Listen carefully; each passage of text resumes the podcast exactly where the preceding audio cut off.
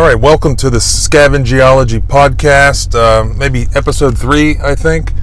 Um, I haven't exactly determined exactly how to say the word yet, even though I created it, far as I know. Sometimes I say scavengeology, sometimes I say scavengeology, and you know it, it, it works both ways, and it's it's kind of the one of the things I like about the name is it's just one of those words that there's no right way to say it. Um, in any event, um, thanks for tuning in. I hope you um, enjoyed the first two episodes, and I'm kind of learning on how to how to incorporate this into my passion for history a little better. Um, I love to write, but I also love to talk, being a trial lawyer. So, um, you know, the, there's lots of different topics that that I'd like to go over, and one of the things that I'm working on and I don't know how many days I've been working on this, but every time I get some time, I record a little more, and I think I'm up to like 45 minutes so far. Is this really cool discussion on some documents I found related to the Scopes trial from the 20s and also this other murder trial from Chicago from the same time period involving some of these great trial lawyers and, and some really cool history in there. So I'm working on that and it really applies to both of the podcasts I'm doing, both my legal related one, the John Bryan podcast, and also this one, the Scavengeology podcast. And so, really, it'll probably be an episode on both of them. But, um, you know, I, I think that'll probably be the best one that I've done so far. In any event, you know, one of the really cool things uh, that I researched lately was this house that I always pass by on my way going into Ohio or going up to Point Pleasant in what is now Mason County, West Virginia. There's this really cool house off the side of the road, and I did a post about it. If you've ever looked at my blog, and if you haven't, please look at it, and you can see the post on there. It's it's regarding the, what's called the General McCausland House, and I've always passed by this house, and there's is a historical marker there, but it you you're flying by it and you're surrounded by semis because that's just such a busy road and you don't want to stop. There's nowhere to pull over to take a picture of the place. So the pictures that I did take of it that I posted on my website, basically I had Julie open the window and lean out and snap a picture as we're flying by. But there's this really cool stone house off the side of the road off of what's Route 35 from which goes from it's in West Virginia going from the the interstate from Interstate 64, kind of between Charleston and Huntington, and then it heads up to Point Pleasant, follows the Kanawha River, and that's really the route you have to go when you're going up to Ohio. And you know, when we go to either Columbus or Cincinnati uh, for jiu-jitsu for my son, or for whatever else, we're, we're always going down that road, and it's really the only two-lane stretch that you have to go down. But there's a really interesting story behind the house, and if you speed by it, you'll see that it says General McCausland's house. And but there, it's more than just you know your typical Civil War general's house. This is where he lived, etc., etc. So this is the area of West Virginia that's almost in Ohio. I mean, it's it's what I mean, 14 miles or so from the Ohio River and from you know the what what is undisputedly really the north from Ohio. Now, West Virginia, technically, where this house was built, and it was built after the war. This is this is really a, a state that sided with the North in that this is in West Virginia. So, post June of 1863, West Virginia became a state and it was uh, allied with the North. Um, the southern part of West Virginia really was taken involuntarily. There was no vote. Uh, the county where I am, you know, they they had no idea they they were not Confederates really until halfway through the war. But this is close enough to Ohio that this was always never really an area that would have sympathized very much with the South. It wasn't, you know, there weren't really many big farms or plantations in this area. This was very close to Ohio and um, you know this was always more of a northern area. But here you have general mccausland building this house here and i think it was in 1867 um, but he was this confederate general and he wasn't just any confederate general. He was really the only confederate general that ever went up into the north and burned an entire city um, or very large town, small city, whatever you want to call it. General McCausland is the guy who burnt Chambersburg, Pennsylvania. And I've been to Chambersburg because I visited a friend of mine, Ernie, there, who's now passed away. But he had this great warehouse full of World War One militaria. And when I took went on a field trip with my son and some of his his friends, I took the kids by this place and got them each a World War One bayonet uh, battlefield pickup. But it's a really cool place. Anyways, Chambersburg's this nice town, and it was pretty much burnt to the ground during the Civil War by this General McCausland. So when that happened, and he was basically a cavalry leader. Uh, he was a professor at VMI along with Stonewall Jackson. He commanded a unit of VMI cadets at the execution of the John, of John Brown um, in in uh, what's now the Eastern Panhandle of West Virginia. And similar to Stonewall Jackson, he became this, you know, a general on horseback uh, uh throughout the Virginia countryside um, fighting this sort of guerrilla type war um, along the Virginia, the, the big valley of Virginia. So he got this nickname, uh, Tiger John, for his notorious raids on horseback.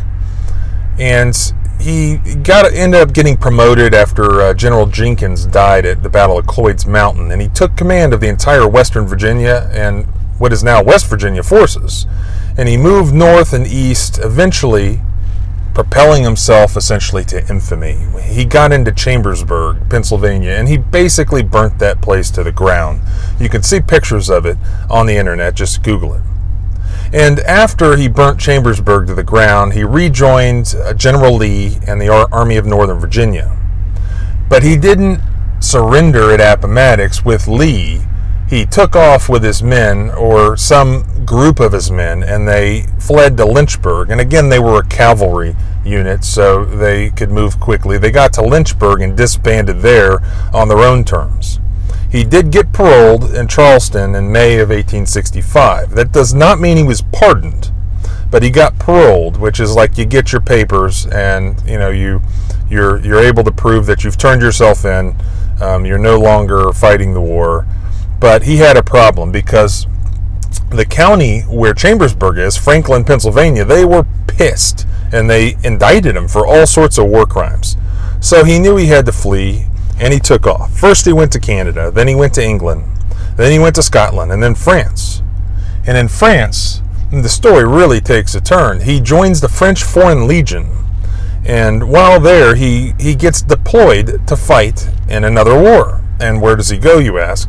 Well, he goes to Mexico because they're having a civil war in Mexico. That's the Mexican Civil War. So, General McCausland, the ex Confederate general who burnt Chambersburg, ends up in France, joins the French Foreign Legion, gets deployed. I believe there, he was in Egypt for some time, but he ends up in Mexico, again fighting a civil war, this time in Mexico. Um, I found this really great article from The Nation magazine from 1927, and it was titled A Hun of the Civil War, and they're writing about General McCausland. And in that, they wrote, Hardly a man is now alive who remembers that famous day and year when a thrill of horror went through the North as the news came that a Confederate cavalry general, one John McCausland, had led his troops into Chambersburg, Pennsylvania, on the 30th of July, 1864, and burned the greater part of that town to the ground. In an hour, this inconspicuous brigadier general, who with Stonewall Jackson had been a professor at the Virginia Military Institute prior to the war, became one of the most execrated of men. He was declared an outlaw, a brigand, a violator of all the decencies of war and the laws thereof, a beast who warred on women and children. Had the word Hun been in use then, it would instantly have been applied to this destroyer of private property.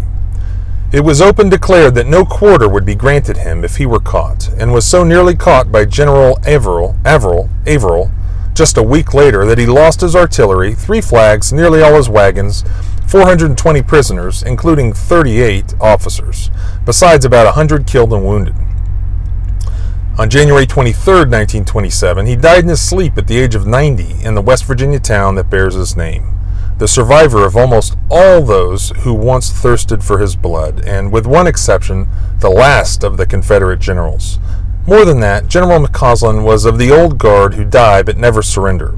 Lee might give up his sword, and Early and Johnston and Pickett and all the rest, but not the destroyer of Chambersburg. There was no Appomattox for him. With numerous others, he went into Mexico and began that hegira through Europe, which for some of these irreconcilables led to Egypt, service in the Egyptian army, and almost two decades of wanderings. McCausland's exile was cut up to two years because Ulysses S. Grant came to his rescue, declaring that Chambersburg belonged in the category of things to be forgotten and forgiven, which resulted in the quashing of the indictments for arson brought against McCausland and General Bradley Johnson in Franklin County, Pennsylvania. General McCausland came back, but never yielded to the Yanks. To his dying day, he boasted that he had never surrendered, nor taken the oath of allegiance. If a man deserved to have the, if ever a man deserved to have the stars and bars on his coffin, it was surely the Hun of Chambersburg. And again, that was from the Nation magazine, February 9th, 1927. Of course, you would not read today anything, any even halfway praising uh, or even ad, ad, admiring of, of a sort of any Confederate general. I mean, the only thing that any part of the media would, would present today has to do with Confederate statues being toppled and whatnot. So, um, you know, this is from 1927. You certainly wouldn't see that today, but they're here. The writer of this article is is just kind of you know he thought it at the time that it was interesting that you had this Confederate general who was unrepentant, never really surrendered, even fled to, to as far far away as France, Egypt, and Mexico, and then he builds his house in what was what was essentially a northern occupied area, and and he never, um, you know, till his until his deathbed at the age of ninety um, had any issues with it. So it's interesting that while basically in exile, McCausland really saw fierce fighting in Mexico while serving with the uh, Foreign Legion. And several times it's, it's known that he was received at the court of the Emperor Maximilian in Mexico. And did you know that there was an Emperor of Mexico? I don't know that I really realized that until I read that he had met at the court of the Emperor of Mexico. And there's a lot of, of holes in, in the history classes dealing with, with Mexico, really. You know, with the our war with Mexico on the southern border and with Mexico's own civil war. But there's really a lot happened there, and their civil war kind of coincided with ours. But you know, here's some of the history on that. You know, when the the French were involved in this, and when the French forces withdrew from Mexico in late 1866 the old general remained, this time supporting what was believed to be another possible Confederate cause, which was the ill fated Confederate colony of Carlota. And you probably haven't heard of that as well. Well, Carlota, C A R L O T A, was known as the New Virginia Colony, which was a plan to colonize central Mexico with ex Confederates. And this was done with the approval of the Emperor of Mexico. And if you didn't know there was an Emperor of Mexico, I'll tell you how that came to be. The ex rebels were going to be offered land grants there. Even though slavery would be banned, you know, sometimes you will hear that they were going to set up this Confederate place in, in uh, Argentina or Mexico or wherever where they could continue with slavery.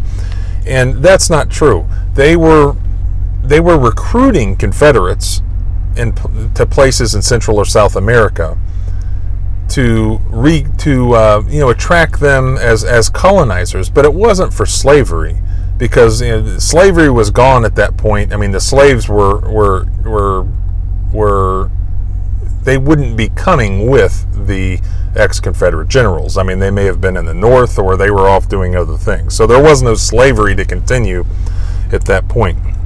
So Mexico's in its own civil war, and the other side ended up winning. And what happened was um, the settlers of Carlota, whatever ones they did have, they managed to get there, had to flee again. So they were all gone by 1867. So it never really did. They called them the Confederados, and it never really did come to fruition. So, why were the French in Mexico to begin with? Why were the French fighting there? Well, in 1857, Mexico began its own civil war at about the same time as ours. The United States and other European powers supported the side that they thought was going to win, and that was the quote, Mexican government.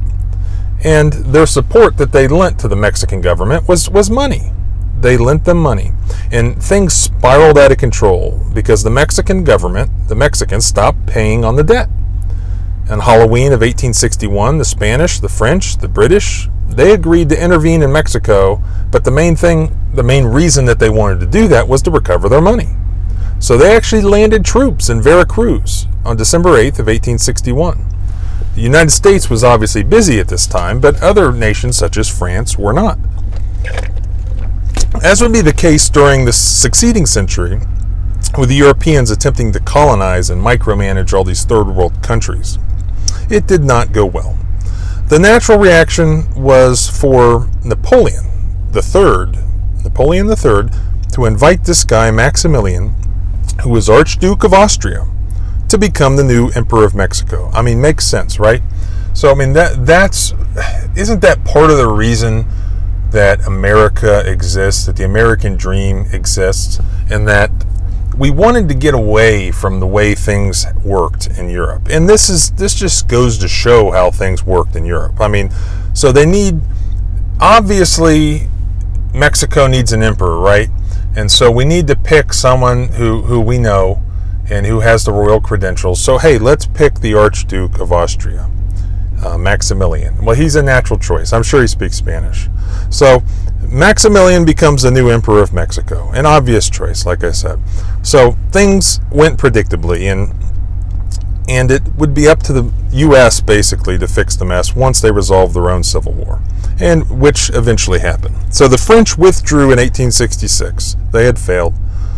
The United States subsequently intervened, and at that point, we, as we, you know, we kind of set an early policy of warning Europe to stay out of our affairs. So we warned Austria not to send additional troops to assist the Emperor of Mexico. And without the support of the Europeans at that point, or his native Austria, or even the United States, um, they went things went very poorly for the uh, emperor. He was captured, he was court-martialed, and then he was executed. And one interesting side note is is that he actually had a chance to escape execution. Somebody had come up with an ingenious escape plan at the last moment, and it may have saved his life, but there was a deal killer involved in the plan, and that is in order to escape, he had to cut his mustache. And if you look at any of the pictures of the Emperor of Mexico, he had some great, uh, he had a great mustache basically, or he had to shave his beard and he had quite the beard, as as kind of was the style around 1870 or so. Um, he had a great beard, so he did not want to shave his beard. That would have been basically unacceptable. Death was preferable. So he had some great dedication to his beard, that's for sure. Um, after General Grant quashed those indictments in Pennsylvania, General McCausland was able to come back. So he he first settled in Henderson, West Virginia, and that is directly across the Kanawha River from Point Pleasant. So still in West Virginia, still on the West Virginia side of the Ohio, but it's directly across the mouth of the Kanawha from Point Pleasant.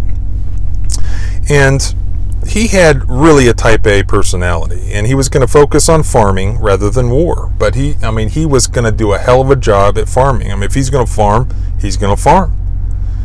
And if he's going to build a house, he's going to build a hell of a house. I mean, he's not going to build a house out of wood. He's going to build a damn stone house with a turret on the top. And that's what he did. And it's still there today. So he built a stone house on the south side of the Kanawha River. And there he installed the first telephone system that was in the lower Kanawha Valley and he did so in order to link various parts of his farm so that communication would improve. So he's farming like he's carrying out a war. I mean, he's still the general, but he's the general of the farm. So how did he what was his connection to this area and how did he end up there? Because he was from St. Louis originally, Missouri. He was the son of Irish immigrants, and he he was an orphan. He and his brother were orphaned. They went and lived with their aunt, uh, Jane Smith, who lived in Point Pleasant, West Virginia, and he kind of halfway grew up there, and that's how he ended up there. He returned there uh, once he once the coast was clear after the Civil War and uh, so he kind of grew up there until he moved to uh, VMI, where he became a professor, and then he did that until the war broke out. So at the time he was building this house, it was a huge house made of stone, and there were all these rumors that it was being built with this gold hoard that he must have he must have kept from Chambersburg, and then he was building it as a fortress. It was 18 inch thick, full of stone blocks, and had a turret on top and the turret was for him to watch for you know some Yankee group of vigilante, vigilantes coming to burn him out and kill him. But really, I think the, the truth is, is the turret was probably put there for light and ventilation of this big stone house, and it didn't really cost that much to build back then because um, the records show that, that the, the stone was quarried locally and that he had hired this black teamster with oxen for 50 cents a day, uh, and that's all he paid for labor because you know you have all these freedmen now who are joining the free market, and hell, 50 cents a day, he probably was very happy with that, and it was a very cheap source of labor for McCausland. So. Uh, you know, he lived there. Uh, he got married in 1878. He had four kids and he eventually li- lived there and won the respect of his community and, and had a great reputation there. He lived to be what 91 years old, and uh, and the house is still there, though it's been under restoration for a while, but it does look pretty good. Um, on my website, I posted on the uh, blog post I did. I found pictures of McCausland's uniform. I posted pictures of that. I found a letter that he had written from Princeton talking about executing deserters. It was pretty cool. There's also an interesting story, and I found the newspaper clipping for it, where his son got into a fight with a World War One Medal of Honor recipient who was a farmhand on the farm. And this was after the general died. And apparently they had gotten into a fight over the general's gun. And um, I'm not sure if he had maybe given it to the farmhand and the son was jealous or whatever happened. But to make a long story short, with that gun, the general's son shot to death this World War I hero. And he ended up getting charged with murder and was found guilty of murder for murdering this guy with the general's gun. So um, eventually, this grave, the the hero, his name was Chester West. His grave ended up being lost to history, and it was recently rediscovered in what was really an isolated cemetery up in the hills, and it eventually became a a wildlife uh, preserve called Chief Cornstalk Wildlife Preserve. And this, there's a lot of interesting stuff on this. If you Google it, the family was uh, families were fighting over this, and there was litigation before the West Virginia Supreme Court. In any event, if you're ever driving on Route US uh, 35 um, between you know Charleston, West Virginia, and Point Pleasant, look off to the left when you see the historical marker, and you'll see this beautiful stone house that's still there, and that's the General McCausland house, and that is really the story behind it, and it's really an interesting story, and I appreciate you listening, and hope hopefully soon I can finish this other really longer, more detailed podcast that I'm working on, having to do with these two historic trials, and. Uh, in any event, uh, appreciate you listening, and uh, also check out um, my other podcast, the John Bryan uh, podcast that has to do with law and life as a trial lawyer, uh, legal issues, things of that nature. And uh, if you need to contact me, my website's johnbryanlaw.com. It has my contact there. The, the history site um, is scavengeology.com. That's S C A V E N G E O L O G Y. Basically, the word scavenge and then ology added to the end of it. Um, and again, I, I appreciate you listen, uh, listening, and I'll talk to you next time.